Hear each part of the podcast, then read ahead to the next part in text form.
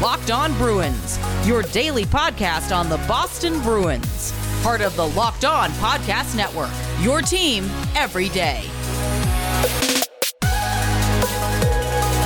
What is up, Bruins fans, and welcome back to the Locked On Boston Bruins podcast. I'm your host, Ian McLaren, and this is a daily show where we discuss all things Spoke to Be, as well as take a look around the NHL. Today is Monday, May 3rd, and this episode is brought to you by Built Bar. Go to BuiltBar.com, use promo code LOCKED15 to get 15% off your next order. Today on the podcast, I'm going to be joined by a special guest, friend of the program.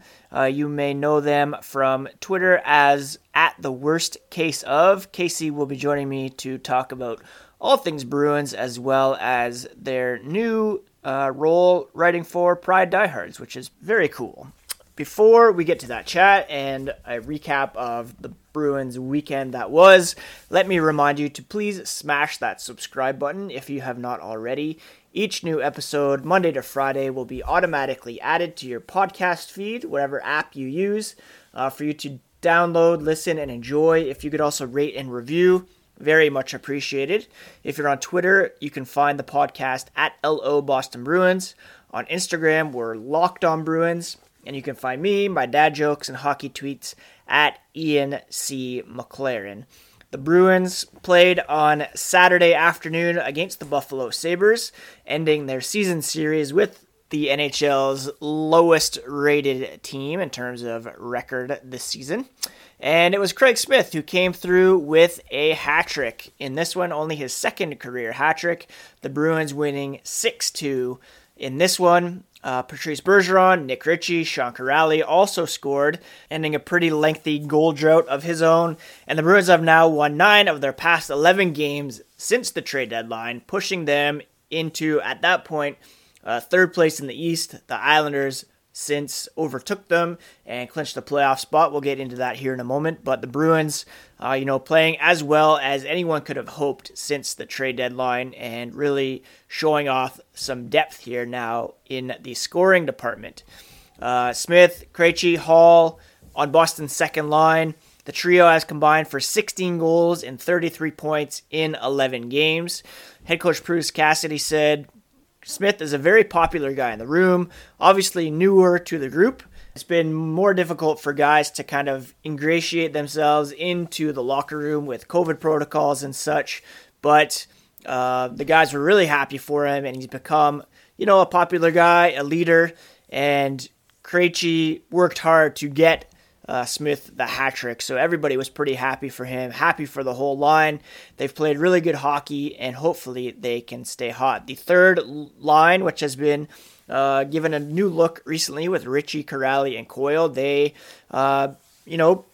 contributed. I mentioned Ritchie and Kuraly both scored, and Sean Kuraly said, the reaction said it all. It felt good.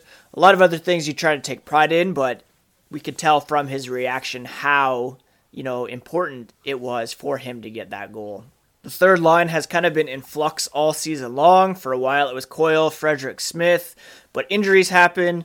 Coyle moved to the wing, goes against kind of what they've been trying to do, but, Kuraly stepping up to the third line with Ritchie on the left.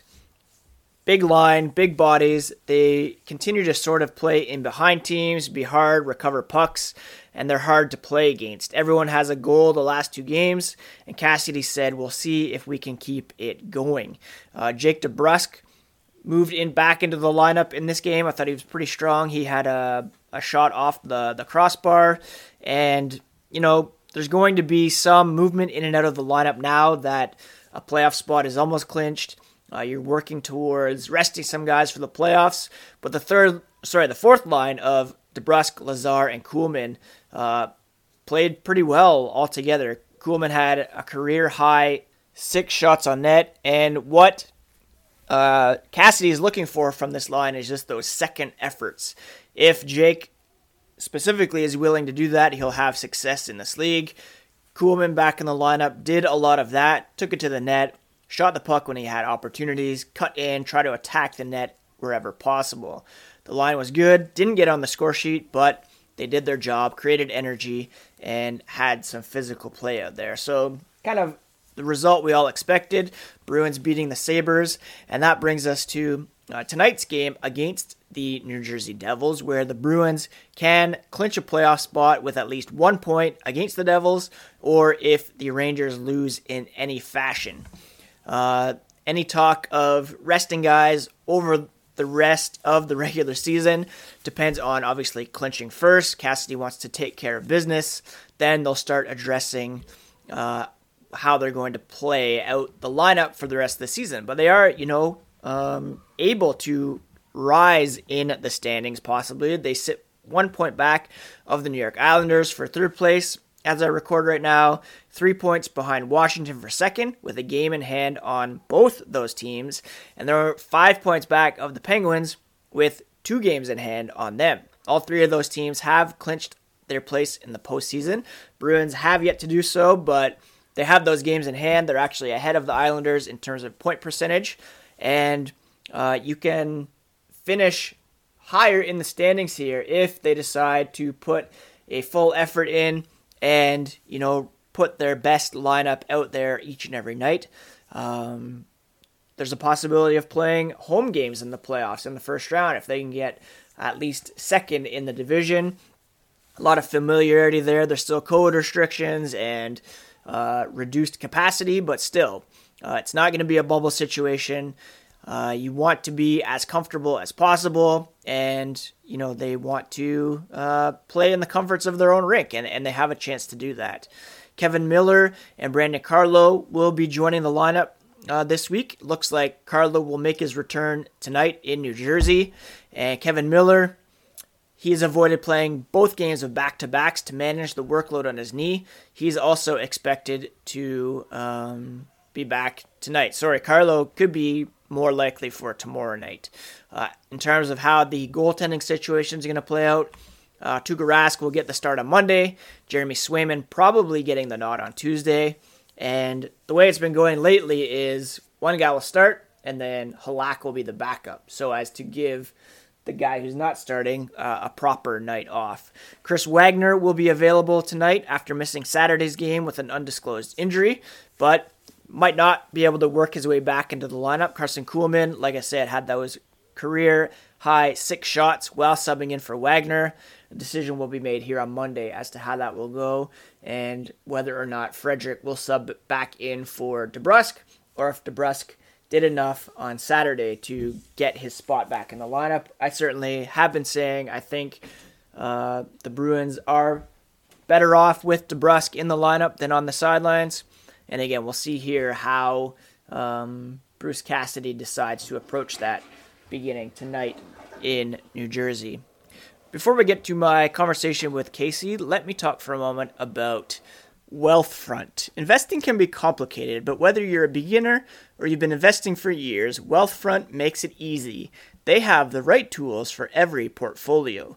Wealthfront can create a portfolio of globally diversified, low-cost index funds personalized just for you in minutes. No manual trades, no picking stocks, no watching the market every day. They automatically handle all the investing based on preferences you control.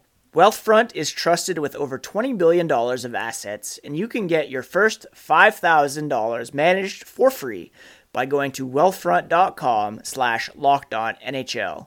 All you need is $500 to get started. Grow your wealth the easy way and let Wealthfront do the work for you.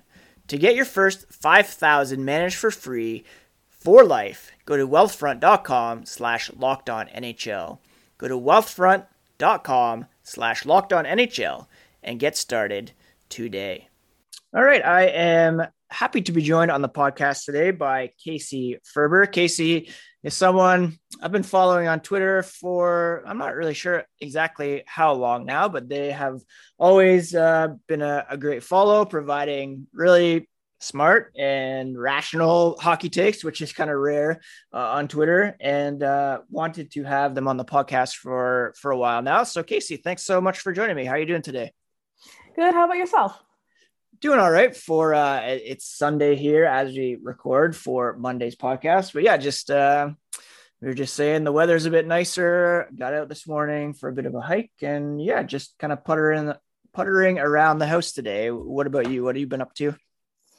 I honestly woke up at like 1 p.m. So very nice. This is pretty much my morning. Very nice. I work awesome. A lot of nights, so. Okay. Well, I usually like to ask people who come on the podcast kind of about their hockey origin stories. So, how did you get to be a fan? So my mom was a pretty big Bruins fan growing up. She's from Massachusetts. Okay. When she moved to New York before I was born, so I kind of grew up little displaced from the Bruins, but she got like the NHL package on the cable, and she's who really introduced me to them. But she's always been just like a big hockey fan as well. Like she will watch any game, any tournament. So that's really how I got into it. And then with women's hockey, about 2015, the NWHL formed. Riveters, their first year, actually played only like 10 minutes from my house. So we went to a lot of those games. Oh, very cool.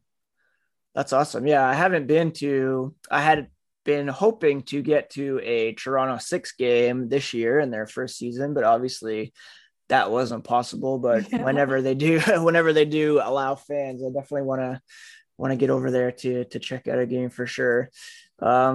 You mentioned kind of how you became a Bruins fan. I've noticed you tweeting a lot about the Ducks as well. What's kind of the story with that affiliation? I guess the short answer is I'm just fascinated with terrible hockey teams. Yeah. But the longer one is, like I said, I work a lot of nights, and I kind of pick a West Coast team to watch. Last year was the Canucks more because I liked their rookies, but my favorite hockey player is Dan Heinen, and he got traded to the Ducks last year, as probably most people know. So between that and having some of those World Juniors prospects coming up with the Ducks, it made it an easy choice, so I just went with them. Very cool. Yeah. I guess, I don't know. I haven't really watched Danton Heinen closely this season. What's kind of going on with his game out there in Anaheim since you've been able to watch some Ducks games this season? Well, the whole Ducks season has been a very bizarre one for a rebuilding season. It's not quite straightforward. There was a period of time in March where he almost got traded for someone on the Vancouver Canucks. So that was definitely a weird portion of it. Yeah. He didn't play for like 3 weeks because they were like holding him out and trying I didn't realize that. Came in. Sorry? Yeah. But after that, he has been pretty much solid in the lineup every night. He's been pretty good defensively. He's been on the first line, the fourth line, pretty much everywhere, both wings. So kind of like the bit of what he was on the Bruins. Right. And yesterday he had a 3-point night. So. Oh, very cool. That would have been Ryan Miller's last game, I guess. I think it's not his last game of the season, but it's his last game at the Honda. Yeah, right. Okay, yeah. And what about David Backes? Has he been playing? I heard he contemplating retirement after this season. Hasn't played too much, I guess. I thought he was going to get into that game, the final home game. Did he play that one as well? He did not. He was on the ice after for the ceremony, but they kind of had their own unofficial send-off of him, I think, kind of a couple games ago. And that's like he had that press conference after, so it seems like that was going to be his last game, maybe, of his career. Right. Okay. Yeah, I mean, I like Bruce Cassidy a lot, but I think I will always wonder what would have happened if they had let Backes play Game 7 against the St. Louis Blues. I know Kuhlman scored in Game 6 and he looked pretty good, but just that kind of emotional factor of him playing in Game 7 against his whole team. I really wonder I don't know if that would have been the difference per se, but if things might've been a bit different for him, if he'll have that regret of not being able to play in that game. I'm sure that had to have been tough for him for sure. Yeah. And I felt bad because he didn't get to play much this season. It was kind of strange. I'm not exactly sure if it was a physical health thing that they kept him out of the lineup a lot of times or just weird lineup decisions, because every game he played in, he looked great. And like he would get a point or score a goal and then get benched immediately after. Yeah. But like I said, I know he has concussion issues, so I don't know if that played a role. Right, yeah. I did see him a couple of weeks ago. He spoke at Colby Cave's memorial service. I don't know if you got a chance to watch that at all, but I've had a renewed appreciation for David Backes, kind of the person off the ice in recent months. He really, from all accounts, like talking to Adam McQuaid, I talked to the team chaplain for the Bruins on here as well, and they all had really glowing things to say about him kind of off the ice, just as a leader and a mentor and stuff. So, and that Colby Cave memorial service was really, really touching the way that he talked about him. So I know even if he's not playing, I would expect that he'll have a role in the game at some point, kind of coaching or something. He really does seem to have those kind of lasting leadership qualities, and hopefully the Ducks kind of benefited from him off the ice if he wasn't playing that much anyways, kind of like he did in Boston. Yeah, it definitely seemed like if you saw like with videos of the Ducks practices, he was always joking around with like Max Comtois, you know, helping out Seagrass. Obviously he's a center, and Seagrass was learning how to play center in the NHL this year, so I think there was definitely like a player coach aspect of it. Very cool. Yeah, that's awesome to hear. I like that. I like stories like that. Kind of pivoting to the Bruins. I was just talking in the first part of the podcast about how kind of they've won 9 of 11 since the trade deadline. Kind of a lot to be excited about with this team right now. What are your overall impressions of the Bruins over the course of the whole season, and particularly since the trade deadline, kind of this new look lineup that we've been enjoying over the past few weeks? Yeah, so I was actually talking with someone about a similar topic yesterday, and we kind of decided, like, I know last year there was a lot of talk, like, oh, if the, you know, season never ended with COVID, could they have, like, won the cup?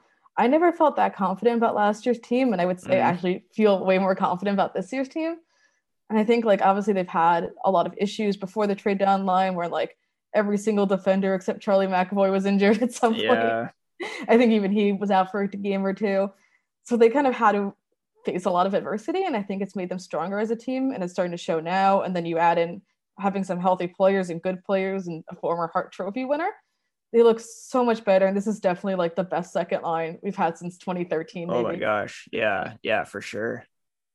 I can't even when I was so excited when they traded for Taylor Hall. I was always like rooting for that to happen. I wanted it to happen back in the offseason.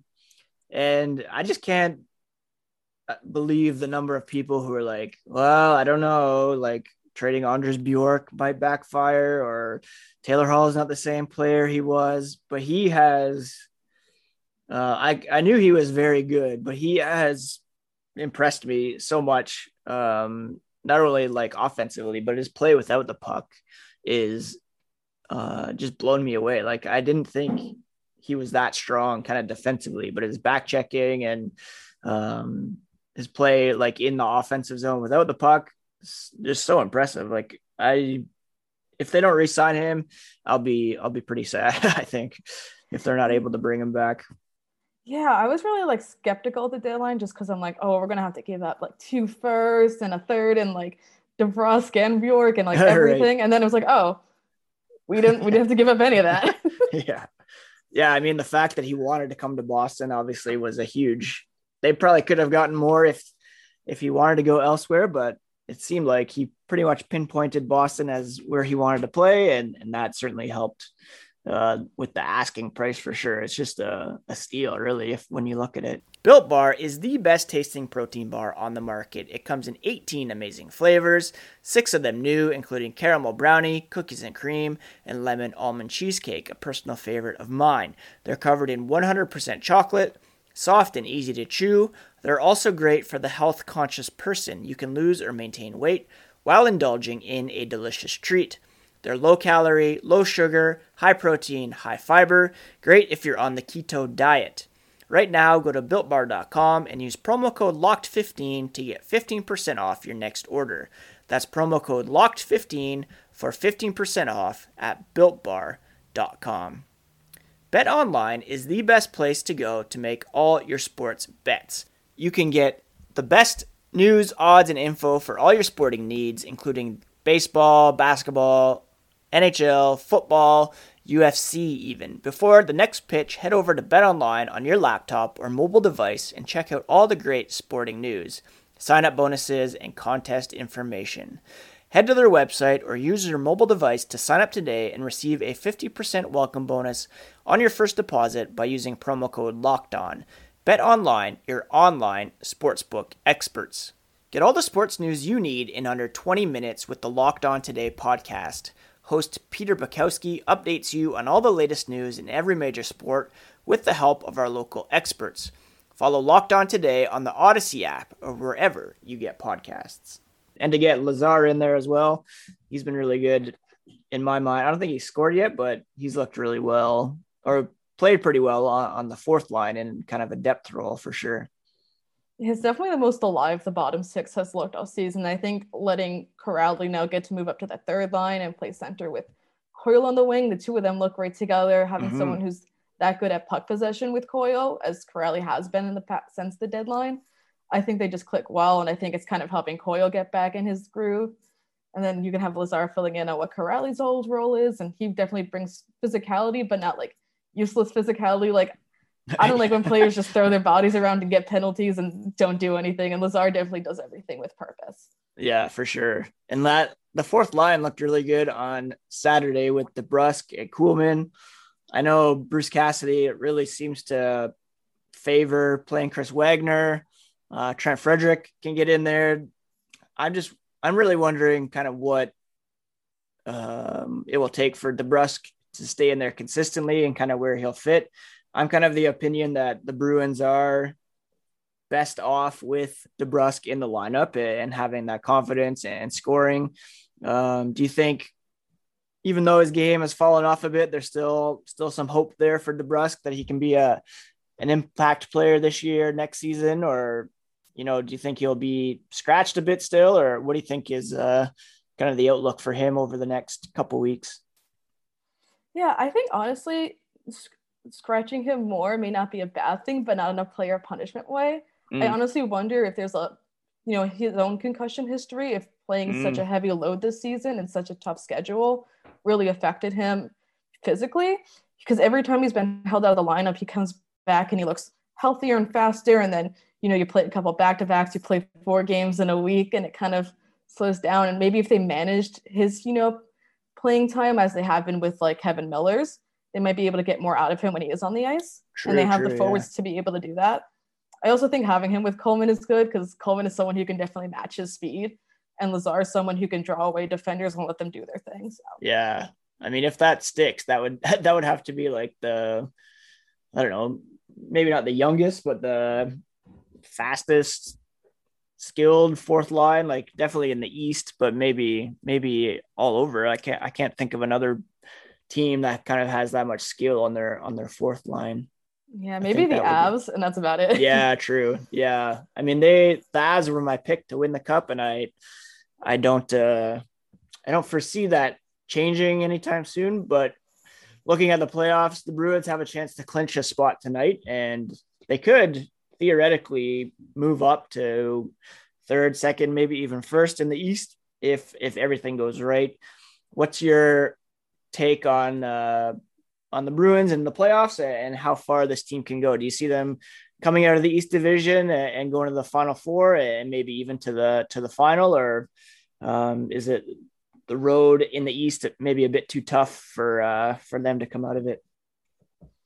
I think the hardest team they're going to have to face in the playoffs, of the 3 teams, would definitely be the Penguins. And I think if they're able to beat the Penguins, I think they could beat any team in the league, is my honest opinion. I think the Capitals, they haven't shown too much issues with. They came out pretty well in that season series. And the Capitals, I think they have a lot of skilled players.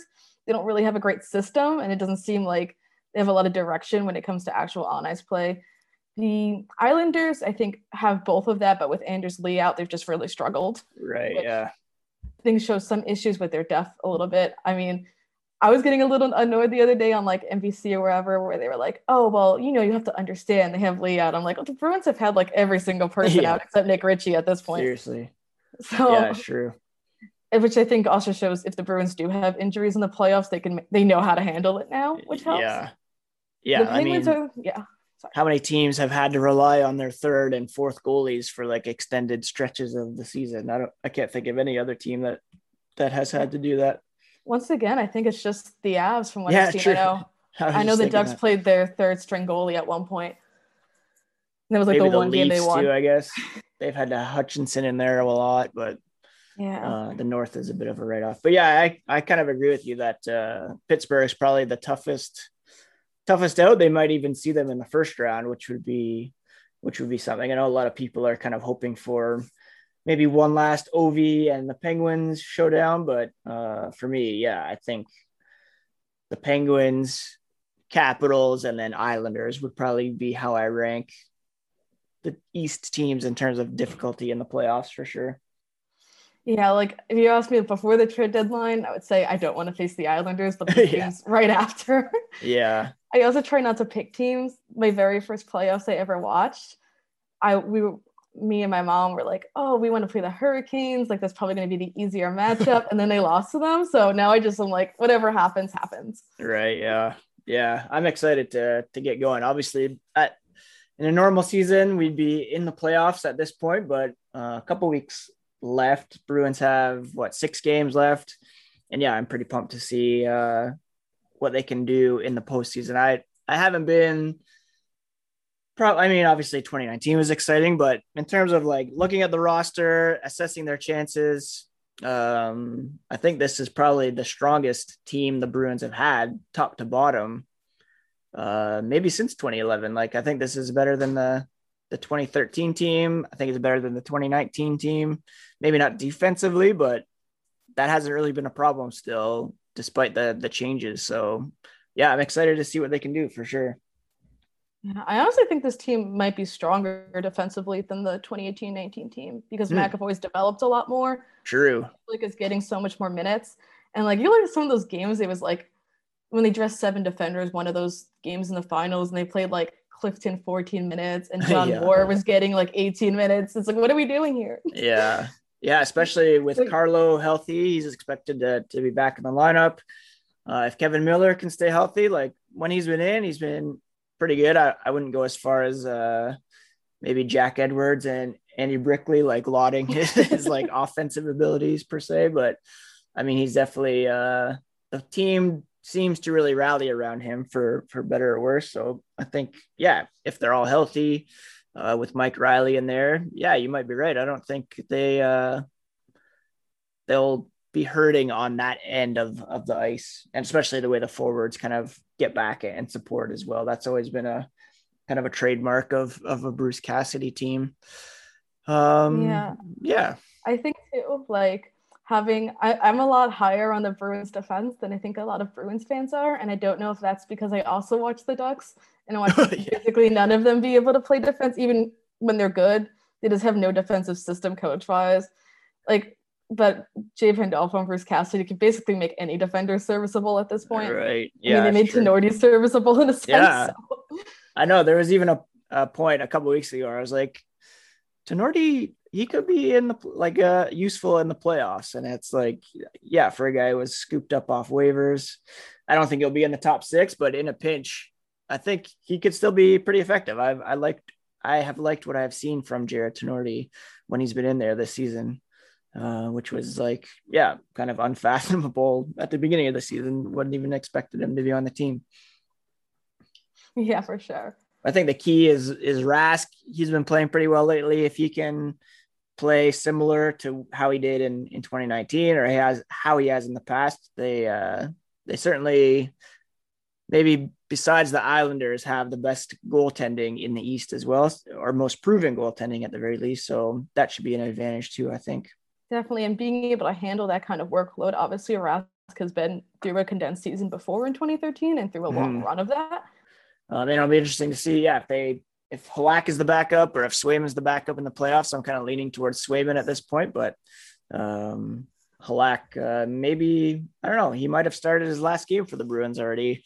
The way that Swayman's playing, I'd be more inclined to keep him on as the backup for sure.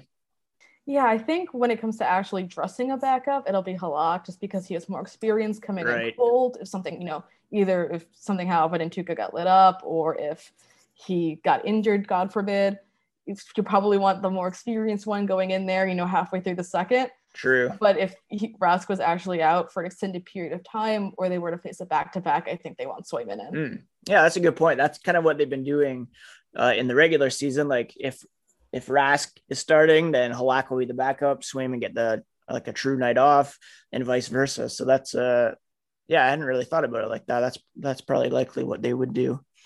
I think that was all the questions I had, Casey. Thank you so much for for taking some time. I do like to ask people when they come on too, kind of what's occupying them outside of hockey.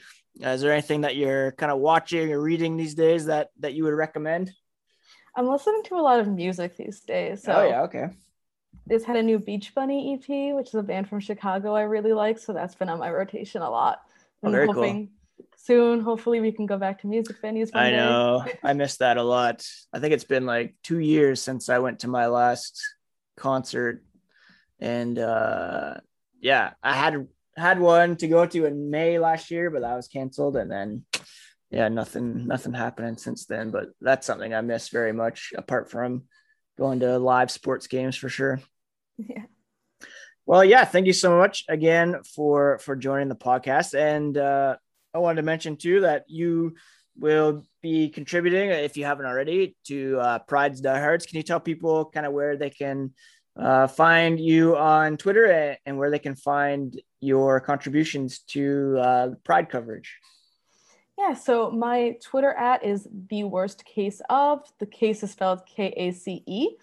I am also at Pride Diehards, or if you go to the Bruins Diehards, webpage, some of my articles are there as well. And I also write for Venus Sports, which is at Venus Sports Co. I have an article up on Pride Diehards about Kaylee Fracken winning Defender of the Year. And I just published something today on Sunday about Michaela Grant-Mentis winning MVP for the NWHL on Venus Sports. Very cool. Yeah, well, people be sure to check that out. And I'll share your handle with the podcast as well. And thanks so much for coming on. I'll be sure to hit you up again soon to chat, maybe in the playoffs. Sounds great. Thank you. Awesome.